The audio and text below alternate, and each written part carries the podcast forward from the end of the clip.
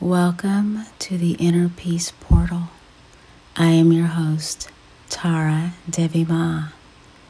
Here, we will tap into many ways for you to obtain inner peace. So sit back, relax, and allow yourself to go deeply into our inner peace portal.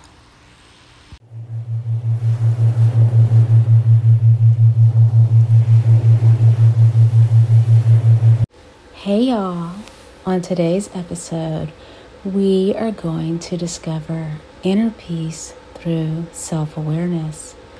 I call it my Shawshank Redemption Life Analyzed. So sit back, relax, and enjoy your time in our inner peace portal.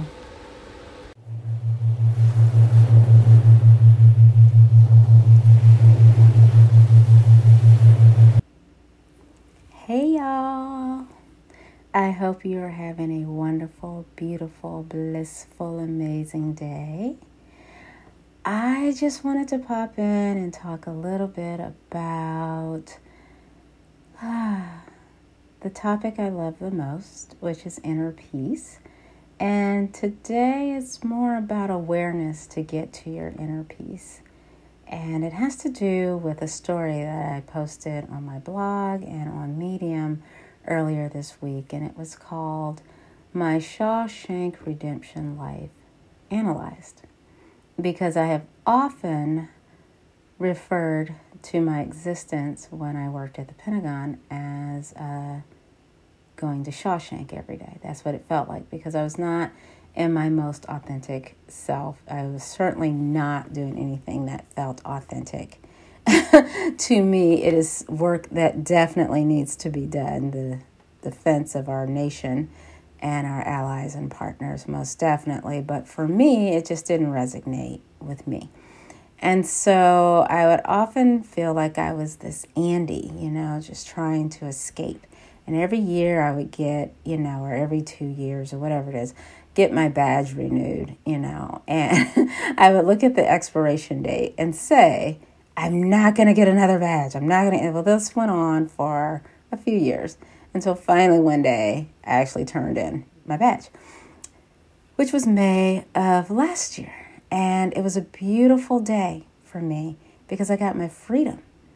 Here's what's funny about that. So I'm Andy, I'm free. I'm like, yay, I'm free. And I wasn't free because I had been working on all these different businesses. So I had a real estate business, I had my life coaching, spiritual counseling business, and I had a writing career, right? And I had another business that I had put like on ice, you know, um, a dog walking pet sitting business that I hadn't ran in a few years. So I had four businesses, according to the IRS, three that were active, and going in headstrong, you know, with the determination that I was raised in. You know, I had a father who was a drill sergeant. I spent 26 years and 10 months with the Department of Defense as a federal um, employee. So that's what I knew. So I take off running. I've had all these businesses, you know, kind of brewing underneath my federal career. And I jump out there and I get a business coach for my my coaching uh, you know business so I can learn how to attract clients. And then I'm off running to the races learning how to be the best real estate agent I know how to be. And somewhere in there it seemed like a really great idea even though I was ready to leave the federal government to come back and be a federal contractor because all the federal employees of the world deserve inner peace. And who better than I to show them how to achieve it because I was once them. I walked in their shoes, right? So I'm off to the races. Pew, God. And exhausted and tired, right? And there's another part of this we're going to talk about um, at another point. About just the healing that needed to be going on with me uh, while I'm helping everyone else in their healing process and finding their inner peace. But back to Red, Red, Andy, and Brooks. Okay, so if you've watched the movie in particular, is what I'm talking about, but there is a novella, uh, Rita Hayworth's Shawshank Redemption by Stephen King. Uh, you remember that Andy was the guy that we find it at the end that was like planning his escape for years, right? Brooks got out and, you know, couldn't really hack it because he'd been in prison for so long and he ended up taking his life. Red, you know, kind of felt that way, then remembered, you know, what Andy had left for him under the tree and decided, you know what? I'm going to go get some of that freedom too and I'm gonna be this, you know, escapee parole person. Let them come looking for me if they want to, but they probably won't, right? So, who am I? Is what my question was. Am I really Andy or am I Red? And the question seemed pretty legit, and the answer was so funny because I already knew what the answer was. I'm Red.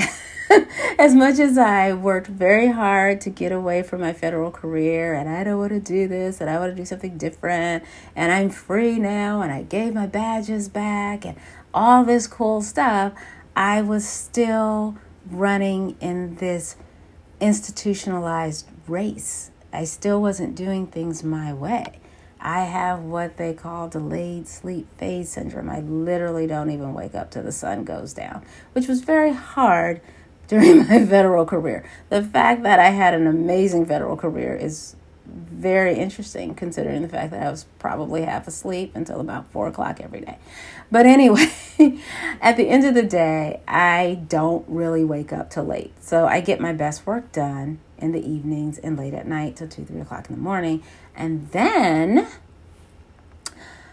I go to sleep and I wake up about 10, 11 o'clock in the morning and we start the whole process over again, right? So I wasn't really feeling comfortable with that. I, this is what I wanted. All I wanted to do was wake up when I wanted to wake up, go to bed when I wanted to go to bed, write whatever I wanted to write, and see my clients and help them.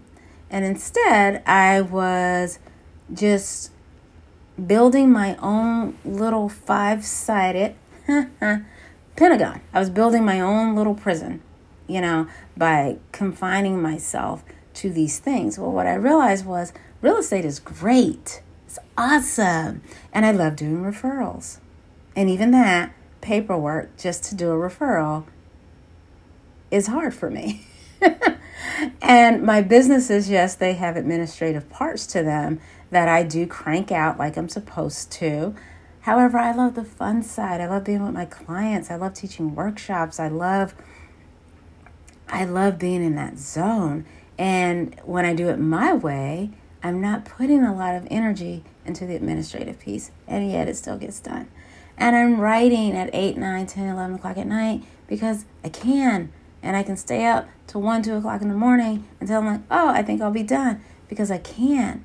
But instead, I was still trying to put myself into this institution. And I thought, how is that happening? You know? Well, here it is. So, when asking yourself, are you Andy or are you Red? And I really believe that all of us are a little fusion. I found out that I'm a fusion of Andy and Red, okay? Um, wanting to be free, but still having that institutionalized, you know, stink on me that I had to get off. But then I started tracking my life and I realized exactly where it came from, right? So here we go. Raised by a father who was a drill sergeant. Hmm. Yeah, that kind of adds to the institutionalized thing, right? Um, let's see. I went to school from what? Preschool to getting my master's and all of my other certifications. That's very institutionalized, right? Very you know there's there's certain things that are going to happen regardless of where you go to school or what grade you're in or what what you're pursuing right and then ultimately at age 22 what do i do? Oh my goodness. What? I go work for the nation's largest institution there is the department of defense. Oh my goodness. Okay so how was I to expect that I'm just going to turn in my CAC card on one day and the next day just be this free spirited 21st century hippie running around, writing, and doing whatever I wanted? It didn't work out that way. And what I found was because I still needed that um, routine and that structure, or I felt like I did, I didn't really know how to free myself of that. I just kept creating more things. I kept creating more things to do every day instead of just relaxing and falling into um, my soul's mission, you know? And it really revolves around writing. So if I'm not writing, then what am I doing? Oh, I'm chasing real estate stuff. I'm, you know, hiring a coach to get clients for my coaching business, but it's not feeling very genuine, you know. Um, I'm doing everything but what it is I should be doing, which is relaxing and letting things come to me very naturally. The same thing that I actually teach to my clients, but I wasn't doing it for myself. So, um, yeah. So at the end of the day, what happened was I had to have a, a, a talk with myself and pull myself back. I had to listen to a good friend of mine help me to see that I was overextending myself, you know, in all these areas and I wasn't taking care of myself. And she gave me the best advice. She's like, You worked so hard to get out of your federal existence, and it feels like you're going to work so hard that you're not going to enjoy the things that you left your federal job to do. And when she said it that way, I was like, I'm institutionalized. Of course I am. You know, so signs of being institutionalized, they're going to look different for all of us. You know, for me, it just looked like the basics structure. I needed structure, I needed routine. And there's nothing wrong with having structure and routine. You know, if we don't have a little bit of that, I wouldn't probably meditate twice a day. And I probably would never write because I would just be waiting to feel it, you know. But at the end of the day, I have now the freedom to do it my way in the hours that I want to do it and to attract clients in a very organic way. And I don't have to follow the rules of anybody except for the IRS, you know, because, well, it's the IRS. But anything other than that, I'm free to live my life exactly how I want to live my life. And so that's what I've been doing. I have been living my life very freely, and that only came probably two weeks ago. And I left my federal job May 31st, 2022. So I say all of that to say think about it. You know, whether you are not in the career that you want to be in, or you're still doing your side hustle, or what have you, or even if you're doing exactly what you love, let's stop and take a moment to figure out how to honor ourselves and how to get that inner peace.